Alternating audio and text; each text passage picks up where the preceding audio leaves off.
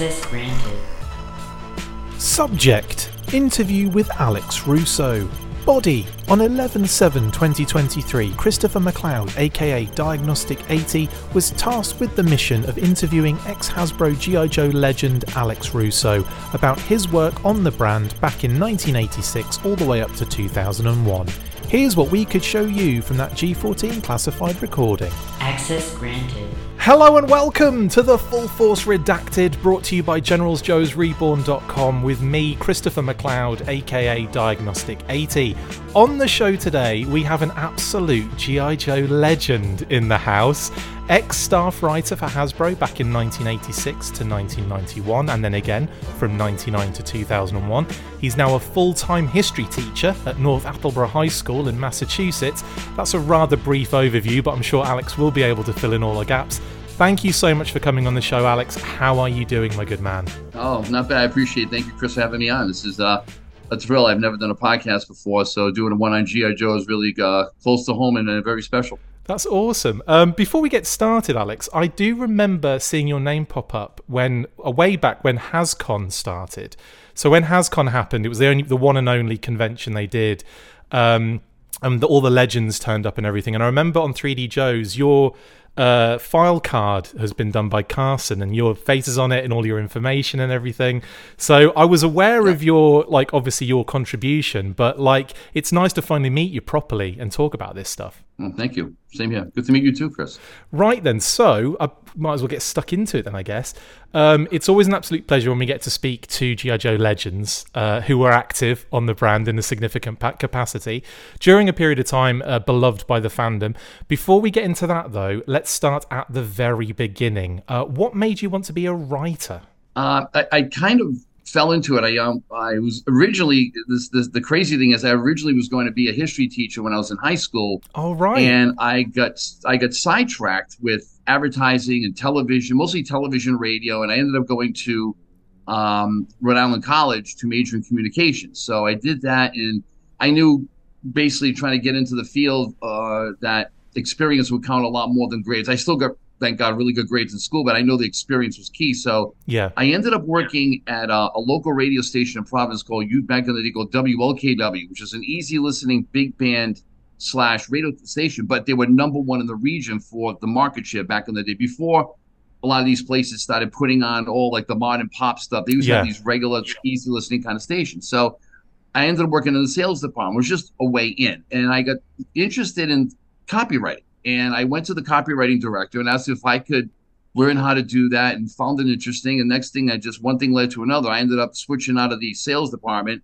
and doing more radio copy. So I ended up writing 30 second spots, 60 second spots, which is really good. Yeah. And it gave me a lot of experience into advertising writing. So that is where it started out back in that was like the summer of 1982. So from that point on, I was got hooked on the writing, the advertising, and then eventually, to make a long story short, one thing led to another. I graduated uh, from Rhode Island College in 1985 with a degree in communications. And literally the day after my graduation, there was an ad posted in the Providence Journal for a, a writer for Hasbro. Oh, so that's said, so Perfect. cool. So I, I applied to it. And um, the funny is, I didn't get that one initially because one of the inside uh, persons that worked in a Guardian, he had some writing experience, so he got in. But my boss was very interested and adamant about me staying in touch with her. So in case something else came up, and lo and behold, by September or so, 1986, a position, a part-time position was made available, and she was able to get me in, which then that started the ball rolling. So um, I ended up working on all sorts of things. The first thing I actually worked on, I remember, it wasn't necessarily GI Joe, was actually, if you remember, Fortress Maximus for Transformers. Oh, that's cool. So I walked on. Uh, that was like I'm looking at this two foot tall plastic monstrosity that I. She says, "I want you to write the instructions for this," and I'm like, "You want me to do what?" So I'm like, "Sure." I, I, so that took enough time to work on that, but that started the ball rolling, and she got me into a number of other aspects and doing GI Joe, and I started writing a little more Joe. So by the yeah. summer of '87 the woman that was primarily the writer for GI Joe, Pat Kiley, uh, Patricia Kiley, she was great. I mean, she was really I mean, she was fantastic in how she wrote, you know, the GI Joe. But she ended up leaving the company, and that's when my boss said, "Okay, I'm making your Joe's going to be your toy line." So, but the thing with the company, I don't know if the modern. I saw your podcast with the modern writers, yeah. modern people working on Joe. I'm not sure if they still do this. There's one um, fellow writer that's still there. I think she's gonna she's approaching close to retirement. Her name is um, if I can say it, Ann Martell. She's still at the company, I think. I believe so. My Little Pony, but we all the thing is we all wrote everything. Like my I was the principal writer, let's say for Joe, but the guy that no that was uh, the guy that got the job before me was primarily Transformers. Right. And we, but we all did everything. I did. We all jumped in and did. So he did some Joes. He did. So I did some Transformers. We all jumped in. Everybody did also. Even Ann wrote GI Joe when she did My Little Pony. Uh, and everybody did. Joe. So everybody did a bunch of everything. But we still had our own principal Right, right. lines. Like I ended up being the principal writer for Joe. So Was it a little bit like? Was it kind of not not unstructured necessarily, but was it a little bit? Because back then, uh, I've heard stories of like the bullpen and things like that, and things of like where the team would kind of like you know like work together, but like you know mess about a little bit and shoot Nerf guns at each other and things like that. Was that kind of like was that the vibe when you were there? it was very light. I mean, I worked prior to Hasbro uh, for a little while. I worked at a, an in-house advertising agency up in Canton, Mass, for Hills department store, which no longer exists. So I mean, every day I had to walk in with a tie on. Didn't have to have a job, but a tie on. So I'm like, we're in the back of the building. I'm like, I go to Hasbro. I'm like, okay, bigger operation, multi-billion dollar company, headquarters in Pawtucket.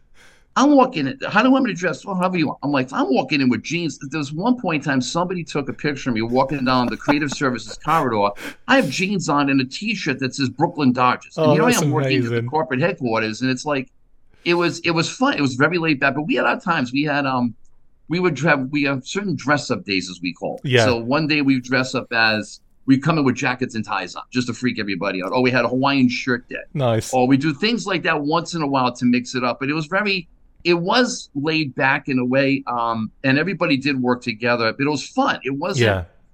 Today's a whole different animal. It's a, the, the '80s were definitely different than the Oh. modern era in terms of like how we were able to do things. I mean, my cubicle office, so to speak, you walked in, I had this massive, you know, cardboard poster picture of the of the Nimitz. I mean, the Nimitz. I had GI Joe stuff all over my office. Right. Uh, it was it was a lot of fun. We were able to do a number of things that some ways you can't really do today. Sure. Were you like aware at the time um, uh, how big a brand GI Joe was um, at that point? Were you kind of like, were you like aware of it? Was it on your radar, or was it something that kind of like you were? It was just a job initially at first. No, it was just I knew I knew Joe was huge. I mean, they brought it back in '82 and uh, with the three three and a half inch figures, and it was it was I knew it was a big deal. I think at some point in time when I had it, I don't know if it was '87 or '88 or whatever, it was like the number one toy in the world. So Oh, I yeah, knew it was yeah. a huge deal that I was in, I was like I was I was writing a number of things for the line. It could be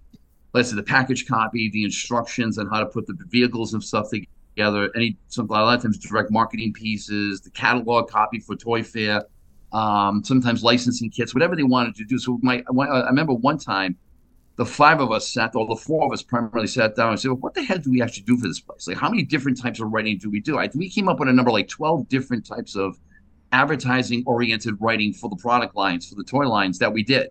So yeah, but GI Joe could be the most one of the most interesting things that happened one day um, was I forgot exactly when it was. It was 88, 87. They came up with one of the vice presidents of Boys Toys wanted, and through an arrangement, I forgot what retailer or whatever, but they wanted a GI Joe handbook, Right. and it was like they wanted what? So we had a GI. We've had we in one day. Everybody pulled together. Rob, you know, those, all these all these writers I worked with: Ann Martell, Rob Martin, uh, Carl Fritz, Carl Fritz, and my boss James Huska. They were fantastic. I mean, these people were really they were excellent professionals. They were excellent writers. Yeah. And one day Jane comes in and says, "We have to like we have to what? We had to bang out a GI Joe handbook in a day." That's amazing. And it was like you want you wanted to do. Everybody wrote something to do with Joe on the handbook, and it was just and we banged it out in a day. And we could because like it was one of those times like all hands on deck. Yeah. This is they want this they want this fast, and we did it in a day. And it was just like oh my god, I still have a copy of it in my my portfolio. And I'm like I can't believe we actually did that in a day. And it was just but they wanted it. The vice president loved it. Um, and everything went pretty well. But that was one of the more interesting things that happened yeah. you know the company when it comes to like writing stuff that was like I mean, but as far as like um I, I can't remember what first what joe i worked on first I was gonna say. remember Yeah. Yeah. i don't what i do remember the one of the lines i liked the most you probably maybe you even had it when you were younger was tiger force Oh hell yeah! I love Tiger Tiger Tiger Force. Yeah, Tiger Force is a big.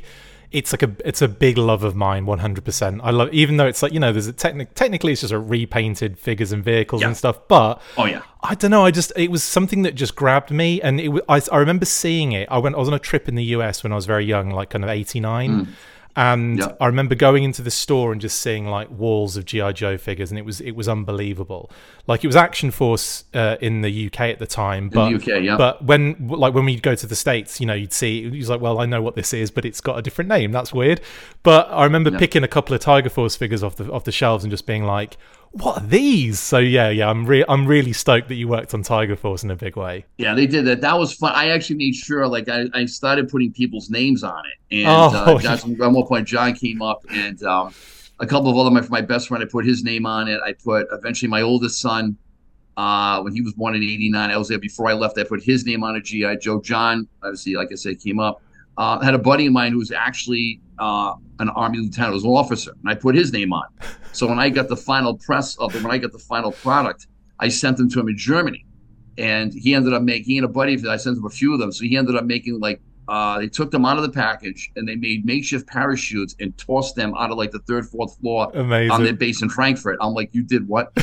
so they made they had fun with the figures, but um, yeah, it, it was really fun writing the names. So it, then I got to a point where the engineers, some marketing people, they were asking me to make sure I put people's names on it that they wanted. yeah, Uh, and I'm like, an R&D guy's the same thing. So I'm looking fine. So that, that's one good thing I liked um, that I kind of reflect to my students at the high school is listen, I worked at, I didn't work at some little small operation. I worked at a multi-billion dollar corporate headquarters and I worked with the legal department, marketing, Right. engineering, R&D, uh, model shop at times would have, and I had a touch piece with everything. So it you know, was quite a co- like, it was quite a collaborative kind of thing for you, Oh, where God. yeah. So Oh, it, was, God, yeah. it was a whole team kind of coming together, I guess, at times. Did you have a lot of like close kind of conversations and and and stuff like that with the designers as well? Was that something that you were doing at the time? Not quite. I, I, I would get to the um, the designers once in a while if I had to ask them a question about something. Uh, if there was any particular thing they did. Usually, I dealt with uh, the product managers, uh, engineering definitely Yeah. engineering because they, they would they're the ones who actually made the, th- the toys and whatnot work. So I, that was interesting. I would sit down with the engineers and they would tell me about let's say Rolling Thunder. You know, Right. Rolling Thunder. That I got that. So Rolling Thunder, how that works, or maybe um, again. Uh, And you would see, write and you would write kind of like copy that you see on the packaging and everything as well for that. as well. Exactly. Yeah, yeah. Exactly. Yeah, and the instructions they would if the, the engineers would give it to me in engineering ease, and I would have to translate it into advertising ease so regular people can re- re- shift this. Regular people can do it, and and then when I get the copy back, then I go to the department, and then everything had a process of being approved, and then and working with the the, the creative services one with the art the artists that was amazing. Yeah, what those yeah. people could do was absolutely amazing, especially the illustrators. They Yeah. were like. I'd stand there and look at the illustrators and go, "How do you even do this?" I mean, it was just it was just amazing. So yeah, it was really it really was a whole team effort to produce the toys so that you could enjoy them and um and see it and see you know to the final result. Well, I, I'll tell you, I'm fully appreciative of all of the work that went into those because, like, again, this this line, uh, it's a bit of an obsession. Let, let's let's let's not let's not you know make any bones about this. Like, I I have my own podcast about this, so yeah, it's it's an obsession. Yeah, there's another guy who wrote. I forget his. I, forget his- I, I apologize, I forget his name. Um, but he wrote a couple of books on the lines of GI Joe lines and invited us out for dinner and things like that, like a number of a few years back. So he lives in Arizona. Um, Oh, Dan Klingensmith. Dan Klingensmith. Dan Clay, yeah, Dan, Yeah. Dan's a great guy. So Yeah. Dan, yeah, he wrote books, so he invited us so we could say, I got a copy of one of the, the first editions, and it was really, it's really something. I mean, Is it is was- it fun to see? fun. Is it fun to see? Like, because on those books, I've, I have those. But I'm good friends with Dan, and um, Oh, good, all, yeah. all all those books that he that he's done, the creating GI Joe ones. Is it interesting to see your like effectively your workflow broken down like that and shown like this, and and you know, and things like the idea was to do this at this point, and and this is how the figure turned out, and all that kind of stuff. Yeah.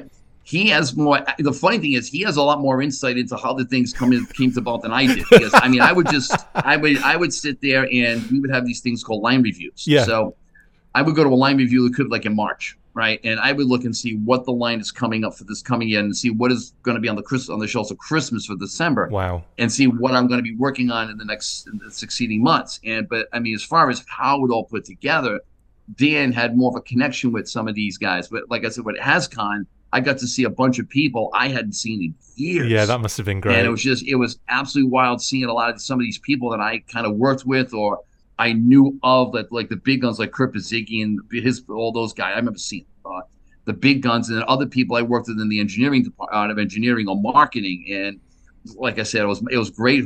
It was reconnecting with them again. So uh, but yeah, Dan had more of, he had more of an inside track on how these things all came to me than I did. So yeah, I would just get this is what we're doing. Okay, here's the copy. When you need the copy by, uh, and play with the toys, and then do, go from there. He's got. I mean, yeah, he's got a lot of insight in that kind of stuff. Dan, yeah, yeah, shout, huge. He did, he's done a yeah, I'm sorry. He's done a great job on those books. Oh yeah, he really has. Yeah, good shout to Dan as well. Um, yeah, he'll he'll be watching. Don't don't you worry. I'll make sure he does.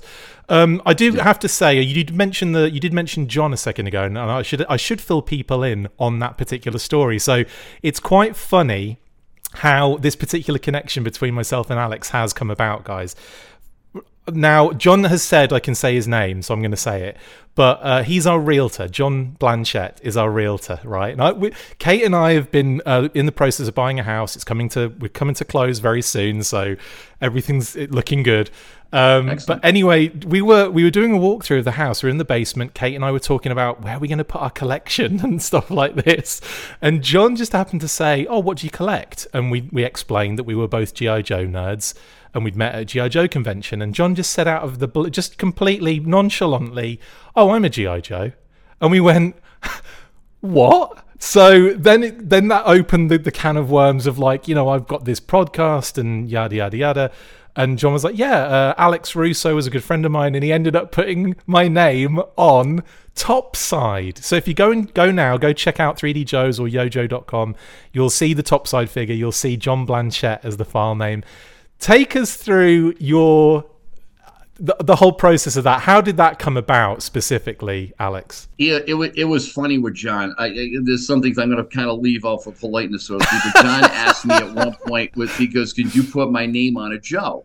I go no john back in the day was i mean if the guys are there he was a bust. John was john was john could be a joke. John was funny yeah, he's probably still is. He's kind of a little bit no, he's older re- now. We're in uh, yeah, you know, he's a pushing good... sixty. I mean, I'm already sixty, but I mean, back then in the '80s, yeah, it was fun. I told him, I said, I'm telling you right now. I said, I can get your name on a job, but I'm telling you right now, I am not going to write a serious bio for you. I'm going to do something to tweak you up, and I'm going to basically do something to tweak you up worldwide. I said, you've got to keep my. I said, John, what I'm doing for Joe, particularly Joe, gets translated in multiple languages and goes all over the world. It says, I am not going to give you a straight bio. So I when the bio came, the bios comes in from Marvel Comics. I kind of adjusted them a little bit, and uh, some things you can say on a comic a comic book you can't say on a package. There's a different different legalities apply. Right. So, but I did say some things to bust them up a little bit. So when the when the when the time came and the and the final product was there, and I got I gave it to John I can I'll never forget the look on his face. He just sat back, he looked at it, I go, read the bio. he read the bio and he just his his reaction was and back then he had a beard, his hair him well, he literally went like this. He went like this with his head. He goes, I can't believe you did this. And I said, I told you Amazing. I was not gonna write a straight bio for you. Um, I was going to do something to tweak you up a little bit. I'm not going to read the whole thing out, but I do want to highlight the uh, Hogmaster uh, title that you get. That's hilarious. So um, yeah, yeah, you guys can enjoy that. You can enjoy that in your own time, reading that in the background. That's hilarious. Um, but yeah. no, that's so funny. And yeah, obviously having known John now for a short period of time, but it's it's you can definitely see there's a really really awesome personality there. Like we've had a lot of fun. Oh, yeah. He's been really oh, great as well. Like he's a, he's been awesome for us uh, so far. We've had a great experience with John. So uh, oh, John's just, a great guy. But it's just so funny that like out of all the, the realtors, out of all the people we could get, it was the guy who became a GI Joe thanks to your pen, as it were, Alex. That's amazing. Oh, that was fun. That was fun. Yeah, I mean, my my best friend's gonna. He's had a Joe. He's got he had his figure for a while hanging in a hangman's noose from his car rear window, rear, rear, rear mirror. It was just like, what are you doing? He was prepared. He goes, in case I get stopped by the cop. He already had the file card in his glove compartment. He was gonna whip the guy's cop, you know, registration and license. He was gonna give him the file card. That's like, amazing. Like, You're gonna do what? So yeah, little it it was fun being able to do that. Um, people's names on it and it's it's it's really wild. There's some interesting topics, some things too. Like um, we used to come up with back way back then when I started, we had like so for the GI Joe's Social Security numbers. So Oh, I would just right. sit there making numbers up, just make the numbers up, right? Well, a couple of times we actually, if you notice the later versions from the late '80s or very late '80s into like '90s, I left in '91. The numbers are different Yeah. because a couple of the numbers I literally came up with off the top of my head come down to be hits for real ones. So Wow. the legal department would say you can't. We got to change this. Like, what? When you? Do you actually hit a couple of real numbers? Are you serious? I'm just Does I'm that sitting and making up numbers. Does that mean it's like- someone? does that mean someone got the figure at some point and went, "Hang on, that's my social security number"? Is that how that's Well, found out? Well, the legal department looks at everything. Oh, no I see. Write and what we do, they proof everything Right. So conflict. search. Yeah. They spotted it long before they we're going to That's change the number. Why would change the number? I said, okay, so I'll change the number. We came up with a different system for that. But uh, Yeah. yeah. a couple of times I hit real social security numbers, and I'm like, uh, no, I can't. That's illegal. So we got to change how we do this for GI Joe. Like, brilliant. That is I'm like, okay, no brilliant. problem. Um, what would like th- something I'm I'm really ex- like interested in is like back in kind of back in the 80s, specifically that 80s period that you were in, where where the Joe was where GI Joe was like the the top seller and everything. What was like a normal day? What did a normal day look like for you, or was it was it like one of those things where you go in and something is different every single day? it would it was trying to remember it was um you knew there was like um i forgot the name for it there was like a, a schedule a planning schedule from like literally soup to nuts when when the idea would come up for the product.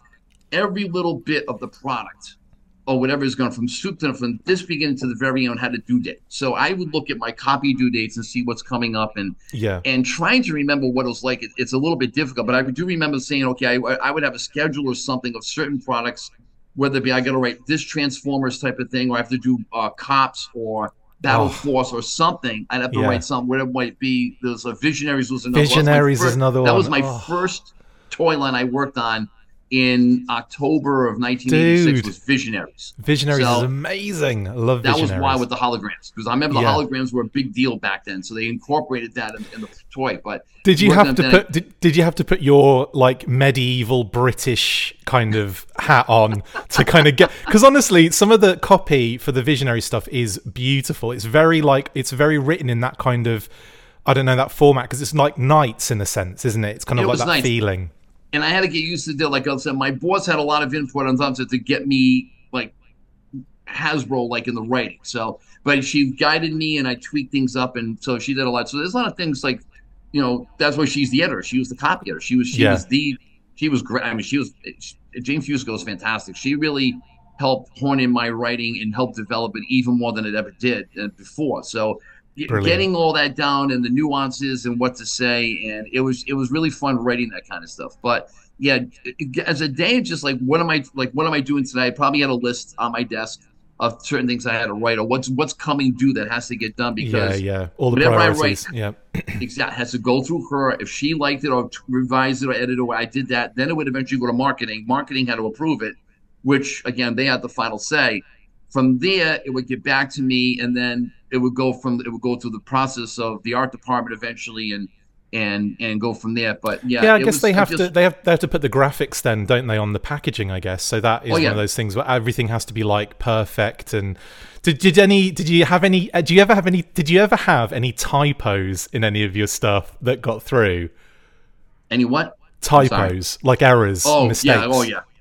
That was the hardest thing of all. That was it was like I mean there were times I missed some things like I, I misspelled the word like it's and I and I, I tell my students it's the same thing. Again, a lot of things I learned from being a writer that I bring to the, to the high school kids and what Yeah, things yeah. are like. And um, I said, listen, I said one thing I remember Jane telling me is when you're writing something, you're looking something over. She goes, your your head knows what's on that paper, so your eyes are just gonna fly. You'll Yeah. definitely miss something. But if you Yeah. give it to somebody else, they don't know what's on that paper, so they'll Yeah. be a, a bit more attentive and pay, you know, right there. I would some things I got I miss a couple of words or whatever, which got to be a problem because then it's like now they got to go back and especially if it's on a mechanical rendering is one thing, but when you get to the point you miss it, you don't see it, and it gets to film, now we have a problem. Now it's Right. like so now it costs money to change the film and go back. So, but that sometimes it does happen. You do miss some things all the time. You're dealing with words all day long. So I mean, Yeah. but writing, it was it was fun just sitting there trying to come up with a backstory, like those little stories on the back of the package. like what's going on for Cobra, Tiger Force, Destro, Cobra Commander, whatever it might have been. Uh, GI Joe, that was fun. The, the bios were a little bit different because you had the basic information for Joe, and then you had a quote by Duke. Yeah. You know, GI Joe, Duke, Duke would give you the quote, and lots of times I made that up, or I would I would spin off of Marvel Comics. But it was fun. Like I said, but regular days just you get there and you write. It's not all day. yeah. So lots of times I'd have meetings. I'd have to go to engineering or, or go to marketing and, and sit down with somebody in marketing. So it wasn't like I was writing all day long. Right. It was kind of broken up.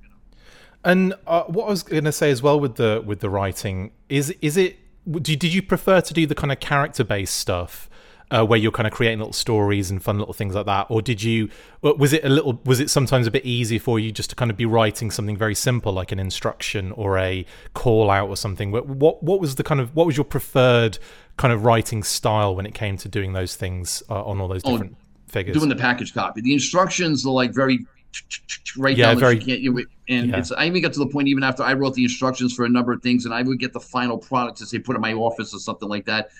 I did what everybody else did. I looked at the pictures. and I wrote the copy, the instruction, but I looked at the pictures because that's what mostly everybody does. But you still had to make sure that the um, the instructions were clear enough and understandable enough for the for the public to actually, you know, work with and do it. But I mean, I used to do it everything. But but the creative aspect is that was the more fun to come up with, say, something to do with Destro or something to do with the with say a, a vehicle or a GI Joe Jeep or something, Rolling Thunder, what it's like to try to come up with something that would go with that. It's the same thing with Transformers. And with Carl, like I said, he was he was like the Transformer god. He was Yeah. fantastic when it came to Transformers. He did a great job on Joe as well. But when it came to Transformers, he was like he was it. But we both everybody Jane had us doing everything. So Yeah. I even wrote a several I even wrote several My Little Pony pieces. Amazing. And I was like, I can't do that. I said, I told her once, I said, I'm okay, fine. I have to get back to blood, guts, and gore. I got to get back to Joe. That's exactly what I told her. I said, I got to get back to Joe. I said, this is way too flowery, ballerina, hearts and flowers stuff. I'm like, no, I can't. It was way too pretty. I said, like, give me, give me Destro, give me Cobra Commander, something. give me stuff out to write. exploding. Yeah, give Something's me gonna yeah. explode or whatever. Yeah, that was fun. Um, one thing as well, like obviously Larry Hama was um, known for doing a lot of the the kind of obviously the comics and a lot of the early Oh, yeah. file cards and stuff. Was that another person that you had contact with in terms of uh, what you were doing on the file cards? Was there ever, ever any crossover there with you and Larry? No, not at all. I knew of Larry, and I would know of Larry through Jane, because she recognized him because she she was at the company before several years before Yeah. I got in there, and uh, I mean Kirk Bozigian knew him because Kirk was Yeah. a copywriter. So I take a little more with between her and Kirk. I took far more seriousness if they thought something was good Yeah, then it was it was good. I mean, these Yeah. people knew exactly what they were doing. They were consummate professionals, especially Jane. She was a a tough. She could be a tough taskmaster, but in the sense that she knew what to do, what we needed to do. And she was very, as far as boss is concerned, she was literally one of the best supervisors in my entire like full time career since I got out of college. One of Yeah. the best ones I've ever had, like literally, uh, and inspirational to say the least. She, like I said, I tell my students if I had a boss that you know, if she said this was good, she just didn't put it down for the hell of it. It had to be good. She's not just Yeah. going to write that down for nothing. So, um, the funny thing is, when, when I shifted, when I came back in 1999, um, things were a bit different for Joe. yeah. I was going to say, yeah, that that. That- yeah, that must have. Cha- was that like a big change then, like between that, like that Oh, those yeah. periods? Yeah, was it was it different in the office as well? Was like the Ha- was Hasbro different at that point? It was a bit different. Well, it was, it was weird because the number of people that I worked with were had left. Uh, a couple Yeah. of people still there. Uh, other people, new new people came in. Obviously, the company was a slightly different vibe um, than when I was there in the '80s. Uh, I had left in '91. To tell you, the viewers, I left in '91 to get my graduate degree in history, so I could become a teacher. I decided I wanted to change careers and actually go back to my original career objective. Um, but in trying to find a job in Rhode Island, which was very difficult to do, I ended up uh, still being a, still am a college professor, an adjunct professor at CCRI, and for a while at Johnson and Wales University. So teaching that and trying to still break into to the educational field in Rhode Island was very difficult to do. So I got to one point um, in '98 where I asked Jane, I said, "What are the possibilities of me possibly coming back?" Because I keep knocking on the door and nothing. So it was very competitive back in the '90s Yeah, to get a yeah. history job in Rhode Island.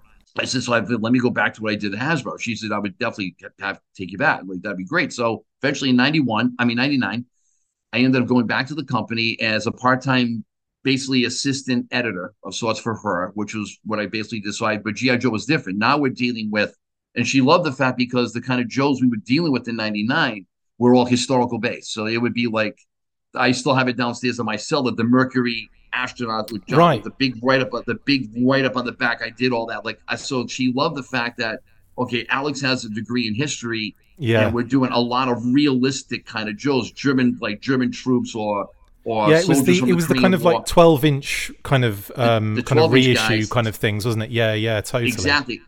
But a lot of it was historically based. So she was able to tap into like, okay, Alex, I need I did the research uh to find out to do a write up on say um uh, a Japanese imperial soldier and what they Right. were like. So everything was kind of like really authentic. So that was good. So I get to do the research and do the write ups. For, uh, it could be George Washington. It could be Right. uh, General Patton. It could have been all these different types of things we did back in the 90s. So that worked out pretty well. And then I eventually got a, a, te- a full-time teaching job and it got to be too much. I was working at a, another school, somewhat else, like a, an alternative kind of school in, in, in France, in Pawtucket. So doing that full-time, leaving school and doing some time at Hasbro and then teaching at the college level, I'm like, it got to be a way time wise, it got to be way too much. So by by March or February 2001, I left Hasbro as a writer and focused more on education. And eventually, like, luckily for me, in, in August, September of, of 2001, I got my full time job at North Attleboro High School, which I've been at ever since and loving it.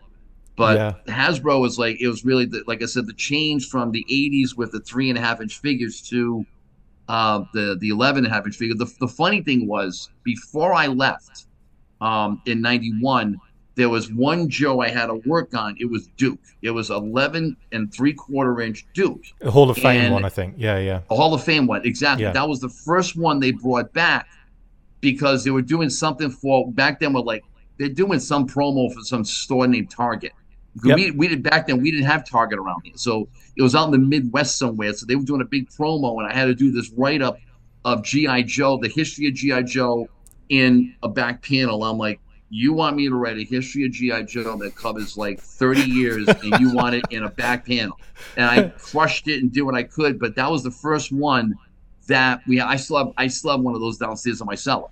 Yeah. And it talked you push a button on the back, and he said "Yo Joe" or something like that. So that was the first. So that started the whole. We're gonna bring back the three 11 and three quarter inch, uh, half leverage figures you back in '91.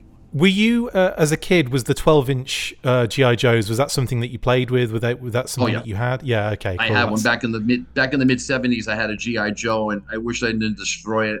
it's like we all did. We destroyed it. The thing It's was love though, money. isn't it? You know, yeah, it's love though, isn't it? You know, like you want to play with it and you want to enjoy it, and Oh, it yeah. just get yeah, it just gets used. it was it was fun. It did get used instead of like we didn't know any better. Like if we had known better, like really crafty, would have probably keep it in like like Sheldon Cooper on The Big Bang. To keep it in the box, it's gonna be worth money.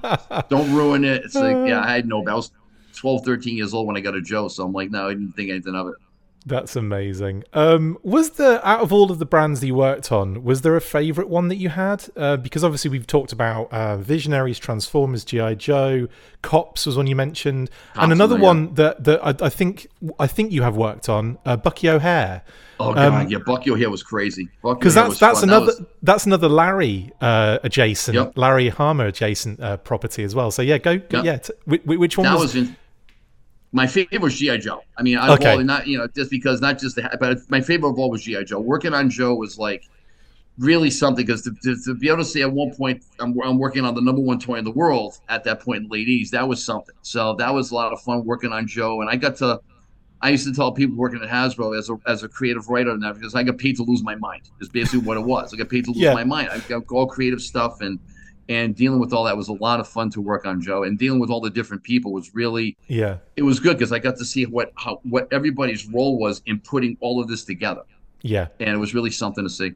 That's But Joe was definitely so- by far my favorite. I was go- uh, I, I kind of interrupted you, and you were about to say That's something okay. about Bucky O'Hare. What were you going to say about Bucky? It was just weird. I mean, it was when that came out. I'm like, that was just writing that copy was just like, what in God's name is what is? It was just crazy. Between that, cops was interesting. Yes. Um, there was another one. Oh, do you remember Flying Fighters? yeah, flying the actual fighters. the flight yeah, I had yeah. that worked on that. That was fun. That was like my first real uh at that time in uh the late 80s like delving into some really like doing research on actual combat, you know, fighter units. So Awesome. Navy, Marines, whatever. So that was pretty cool doing that. I had a couple of those planes as well, and it was interesting. So my sons never really were benefited from dad working at a toy company because by the time they were old enough to appreciate it, I was long gone. I was a teacher. Oh, I was on my way to yeah. becoming a teacher, so they couldn't really take advantage you- of it. But yeah, Did you did you get anything from Hasbro? Like, I don't mean like uh, the company kind of gave you something. I mean, like, did you um,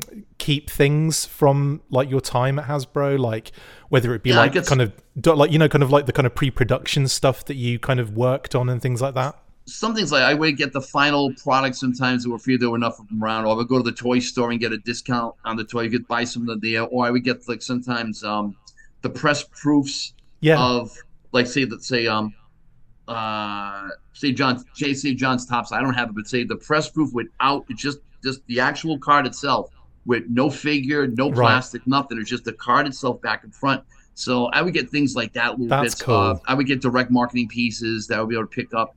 Um, some of the like again the, the some of the final uh feel like the, the not the copy but the product the back packaging themselves so I can keep it for me and tuck it in a portfolio in case I needed it for something or just mainly for mainly for me was posterity just I yeah, yeah. keep this this is some of the stuff I worked on Did you have a feeling that you'd be talking about this, however many years later? Was there a was there a thing, a thought there of it, of it having, like you know, you say holding stuff for posterity, but was there a thought that maybe, or was that just the history teacher in you keeping it? Do you know what I mean? It was mainly just like in case like like you know, like a writer would build up like a portfolio of this is the work I've done. So it got to me for a while, especially when I decided to go back to school to become a teacher. It was a matter of just keeping stuff like this. is What I, this is like a piece of history that I was involved with. That you know, I had one student that really didn't believe that I actually did that, Yeah, and the kid's like, "How do you know Mr. Russo?" Where it. I said, "Okay, fine." I brought in the portfolio.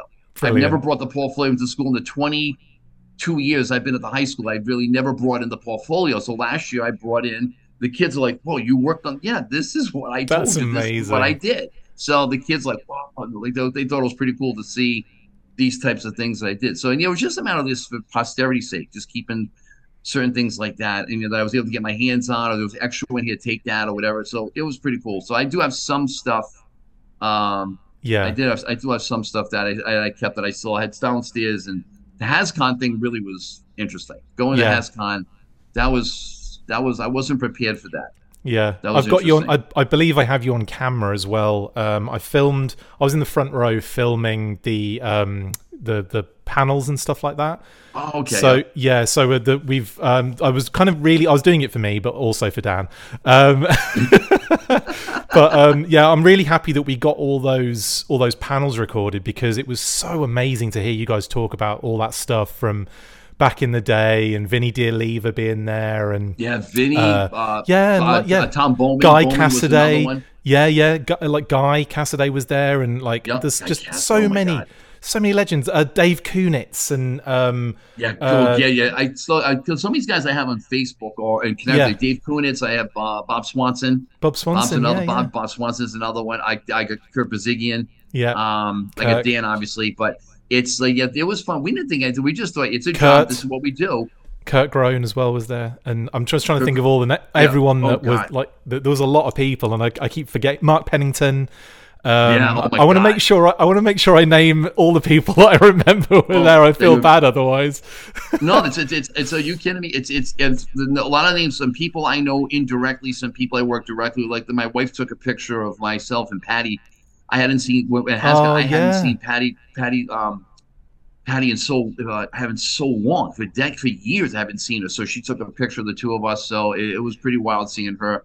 Um, she does something different now, but she, Pat Kiley, she was great. She, like I said, she was really, a, she was a top notch writer Yeah. for Joe. She was fantastic. So I learned a lot from her in how to position, do certain things too. So it took it took Yeah. time to get a handle on how to do things. But once you get it down, you'll be able to do things a little bit better. You still make mistakes. That's that's Yeah. I did, and I made plenty. Don't get me wrong.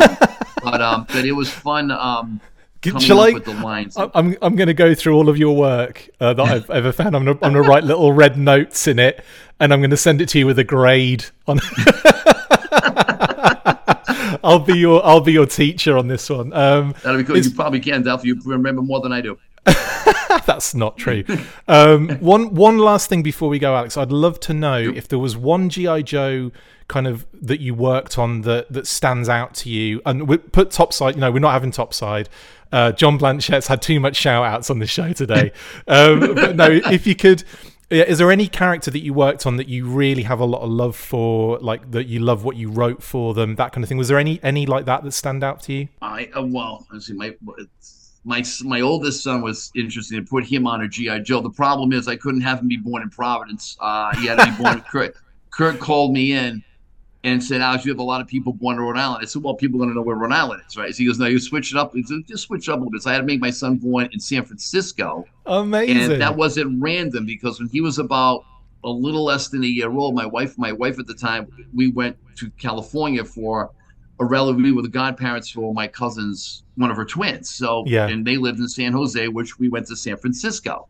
Right. So I put I said Michael's born in San Francisco because we went out. He actually went out there, so he was born in San Francisco. So uh, what, not uh, to what- not to sound. I'm sorry. what, go ahead. what Chris. what character was that? Do you remember? Oh, what was his? I can't remember what his was. My oldest son, I think, was named. I think it was like Dojo. One of them was Dojo. Oh So, yes, you're right. So it was Ninja Force Dojo, wasn't it? Yeah, Ninja I was Force just, I was trying to think of who. Um, I was trying to think of who um, was born in San Francisco, and I think yeah, one of the Ninja Force characters. one are. of the Ninja think Force was right. Michael, and then my oldest son, my youngest son, Danny. I got on a later Joe. Michael P. Uh, Russo. That's him. Yeah. There he is, San Francisco, born in San California. Francisco. Brilliant. Yeah, I to That's that. brilliant. Yeah, it, I had to do something. My youngest one, when I got back in the company in '99, at some point I put him on. They started bringing back. You probably remember some of the, the three and a half inch figures, but they doubled them up in a package. Two packs. Yeah, Okay. yeah, yeah. The two packs. So they redid some of the, the bios. I was able to modernize, mod, uh, modify some of the bios. I put my Oh, son Danny cool. on another one of those. I can't remember his figure's name. I probably have it downstairs, and I gave him one too. So I have him on figure's name. So it was um it was. I'm going to be interesting, to searching. I'm going to be searching every figure on YoJoe.com when I get back, just looking for these names. Going, yeah, that, that's Yeah, amazing. so his would be like Daniel Alexander or Alexander Daniel. We've had to switch things up a little bit for him. I forget where he was born, but that was later on. So I probably got away with putting him in Providence. I'm, I can't remember. That's amazing. it Um, was funny though the amount of the amount of characters that were all out of Rhode Island. When you look at a map of all of the birthplaces of all of the the, the, the characters, there's Yeah. this huge concentration right in the top That's me. right. A lot of it's me. That's it was fun. Smithfield, or who was born in Cranston, or whatever. And that was it was it was fun. Um, but if I had to pick that one character, not to sound, I don't want to. It's not conceited, but it's like the one I remember the most was I finally, after for the longest time, was able to put myself on a GI Joe character. And I, Right. I did so. I made something. Oh, I'm going to do something a little bit different. All these guys are enlisted personnel. Well, they made a lieutenant. Screw it. I made myself a lieutenant colonel. I, I graduated from the Air Force Academy. I was the pilot of, I think it was the Tiger Rat. You Yeah, Sky- yeah. My, my, guy was my guy was Sky the Striker. Yeah. That's So I said, you know, I'm brilliant. bored all- I'm saying, you know what? I'm putting everybody's name on this thing. I keep forgetting. What the hell? Let me put myself on one. Um, is your name on the on the box? Is it written on the thing? Uh, It might I- be. You know, like as in uh, on the artwork, um, where the p- pilot sits in the in the seat. Yeah, In the seat. I don't know if it's on the plane, but it may be like that was, I think, a product in which you had the actual like the figure in part of. He came with the he came with the product. He came with the vehicle, and underneath he may have had his name. I, I think I'm trying to remember. Yeah. I'm. See, I'm just having a look at the box now. I, I just vaguely remember Russo uh, seeing that, seeing the, the. No, it's not on the actual box art, but yeah, that's cool, man. It's so cool that that yeah, that particular figure's got your name. That's I put so it on. I, I finally broke down and put myself on. I said, you know, everybody wants my. I said, let me put. I said, I've never put myself on a Alexander job. I said, but everybody else. I just what the hell? Let me do this. I got away And- with it. So Providence, Rhode Island, as well. Perfect, perfect. I was born. So Is that your social security number? Then I'll just I'll just use that and Yeah, no, I probably made it up. It's Good. probably something I made up because I can't remember. It's so long ago. I probably did that back in '88. You know, That's like 88, 89 for Tiger Force. So, yeah, Oh. it was it was fun. I mean, it was. I it's one of those things where I, I thought of it over the years. Said if I could have a chance to become a teacher out of college, maybe a year or two, or two, three years out of college, and be at a point now the way I am, be able to literally probably be able to retire, like yeah, comfortably, or go to Has stay through the Hasbro. I'm like, no, I like I learned a lot from working at the company. It was it was a lot of fun working at the company back then. Um, you know, we all had a good time. It was still a job, like I tell the kids, we worked at the but it was advertising. We still had the deadlines, due dates. Everything was it was right there. You had to get things done. It was it was corporate. You're dealing with hundreds of thousands of dollars at least at a time for certain things, and you Yeah. had to get it off. So you still you had fun writing, and we had fun doing it, but it was still a job. You still Stressful as stressful. You still had to get things done. And I remember one time there was something to do with Joe, and um, and I told him I told him my students about the importance of due dates. I'm like, well, Phil Arndt, who was a great artist at the, uh, he, was, he had Joe, and he's waiting for my copy, which had to be approved by the marketing department. The marketing Yeah. department was uh, so one of the marketing product managers, I'll blame nameless, who was fine. He's on, I think it was like Hong Kong or Singapore, and I'm like, I said, that's it. Phil's on my back. They need the copy, right. and I contact. I, I didn't get called. Got on the phone, called them where they were in Singapore. I said, listen, you got to not realize, completely forgetting that 12 o'clock, 12 o'clock our time in the afternoon is 20 after 12 their time the morning. They're 12 Right. hours ahead of us. So I'm they were part they were still awake. I said, listen, Phil's on my back. You gotta approve this copy. So even then it was like this doesn't stop. That's amazing. And this is long before the cell phones came popular, long before Yeah. any sort e- when email came out, we thought that was fun to play with. that was new back in the early 90s, so we thought that was fun to play with. I mean, just when I was working at a time when the fax machine was new. And that like Right. doing something like that was innovative. God, that And- must have that must have made that's that's opened another bunch of questions. But yeah, that must have made the process so much more much harder back in the eighties, having to, you know, like get that information to the factories in like you know in the oh, Far Oh yeah, East and, they and stuff had to like probably exactly had a fax it. Like we had one between the five writers, Jane, Rob, Carl, Anna, myself. We had we didn't have at that time our own individual like LaserJet printer. No, we had a Right. main we had a printer, a dot matrix printer that literally I'm not kidding. Oh, it sounded like oh yeah, it was in its own room because Yeah. it was sounded like machine gun fire. So you shut the door, you can see this. It's like you can hear it. And that was so anything we did went right through and out of the perforated paper. yeah, So I still have something with the perforated edge of to be able to tear that off to give the cop. Oh yeah, it was. That's it's, old it's not Love like it. today.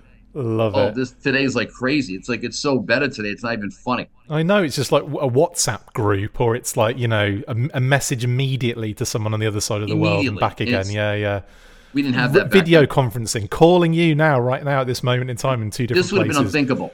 Exactly, it's crazy, That- and it, that, I think that's something that it's definitely it's it's lost a little bit because you just don't think about that stuff. You just thought like you just got the toys when you were a kid, and you're just like these are amazing, not realizing there was like two or sometimes more years of development that went into that one That one figure toy. in your hand. Yeah, it's it's insane. And they would Um, develop the line reviews were fun because the line reviews I would call in like Jane would go because she was head of the department, so she would see through the whole thing, whether it be girls' toys, boys' toys, Playskool, whatever it might be. But if like she would come back like so Carl would say go to watch the Transformers. You know, it's mainly that he was the main writer for Transformers, so he would see Transformers, and then I would go and say James, okay, tell Alex he's gonna come for GI Joe. GI Joe's gonna be, and he has to. I'd sit there and watch. It was absolutely wild to see. We called this area at Hasbro the Terrordrome Oh, just like brilliant! we told the Terrordrome with the with the auditorium was because we would sit in the back. There would be like product managers or salespeople, whatever, and then you would have a table on the floor with so many people on it, and Yeah. and then would then R and D and marketing would come and present. Now, sometimes I would catch it where you'd have um, Kirk would be there on the in the panel, Bozigian. You'd have the president of Boys Toys. I, I can Larry, I forget where it was. Sometimes Stephen Hassenfeld. Wow. So once a blue, Hassenfeld was there. You saw Hassenfeld there. I'm like, okay. Sometime later on, it was Alan after Steven died. But you see Steven, it's like, okay. So I just sat there and I would take down notes like what's coming up, and I would be like, wow, what are what they would come up with for a toy was that most of the times different than when I got to it because the cost engineers would knock it down yeah, uh, because it would cost too much to do certain yeah. things. Or the legality point, you, you can have a projectile that would fly like like seven feet, and it's like, no, we can't Two- have that. It yeah, only that's going like, to take an eye out. Yeah, take, oh, take, and I would get, I get all frustrated when I'm looking at this stuff. Like, you're taking all the fun out of the toy. It's I could go nuts with this, And, like, but I understand why though. I mean, there's all sorts Yeah. of rules and things you had to follow, but. but again, it's R and D and and marketing, selling the toy, whatever it might be, to the big guns sitting in front to say this we want to do. Do we have your okay or not? So, and they would sit back, sit back, and they would talk about the cost and this and that, and I would just sit there just looking at what's coming up and making little notes or whatever, just to see what it lies in store for me in the future. That's So it was awesome. it was fun though. I got to say it was fun. I mean, I, I got to know a lot of different people. Once in a blue moon, I'll go back to the company, um, and I'll see like Ann Martell. Ann's the only other writer that's still there, and she's pushing to the point she's going to retire soon. I think. Um, uh, because Glenn Cooper was another one. He was he was uh, uh, God, was he like a, not a cost engineer, but he was some he was an engineer there. So, so, so some people, very few, are still there uh, that when I was there, they're still there, but very, very few. So it's it's really um, it's different. It feels Yeah. weird. I feel like I'm past my I'm definitely past my time there. It was fun. I can't imagine doing it today. How different it Oh, yeah. actually is. With everything is online, it's very different today. I don't think I would feel comfortable doing it. Uh, Right, Because right. I'd have that memory from, you know, 33, 34 years, 35 years ago. And to jump into this whole modern Yeah, era it would be weird. computers and digital Yeah. and like, That's amazing. Well, Alex, dude, thank you so much for doing this uh, interview. It's been it's been so much fun just talking and chatting about all these di- like these like you know all these the different things that Hasbro was like back in the day and all the people you work with and all of the different products and stuff. It's been awesome. Thank you so much. thank you for inviting me. I really appreciate it. This has been a this has been a real kick for me. So it's it's fun. always fun. It's always a lot of fun talking, Joe. So I'm glad you're doing what you're doing and keeping it alive. And I appreciate uh, everything you're doing. And, and thank you very much. Oh, not pleasure. at all, man. Thank you. Um, it, we'd love to have you back on in the future if you're up for it. Just uh, you know, because I'm sure there are loads more stories you can tell. There's loads more stuff we can get stuck into, um, mate. It's yeah, like I said, it's been a pleasure. And and shout out to John Blanchett again for setting us this Yep. up. Yeah, Uh, thanks to still, John. Yep. Still can't believe that. That's such a small, That's weird. That small a bit- world thing. That is weird. Yeah, thanks very much. That's it for this installment of the Full Force Redacted. Thank you to my wonderful guest, G.I. Joe legend Alex Russo. See you next time. And as always, by the way, I didn't tell you about this, but you have to say Full Force at the end after three. Are you ready to do this, Alex? Yes. Are you good to? do- Okay. After three, I, I, I mean, I'm not sure if you saw the end of an episode, but I usually yell it like a, like Yo Joe. me to you know? it? Do I'll it, yell it. man. Yeah, after three, you ready? What? It's full force, by the way. One, two, three. Full, force! force! Perfect.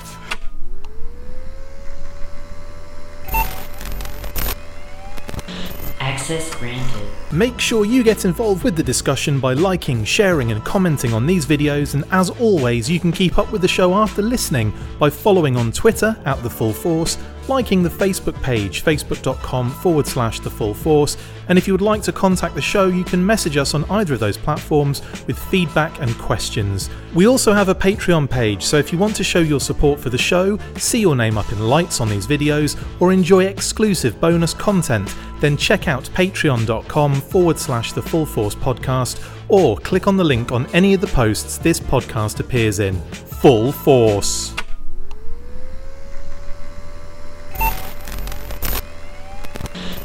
Access granted.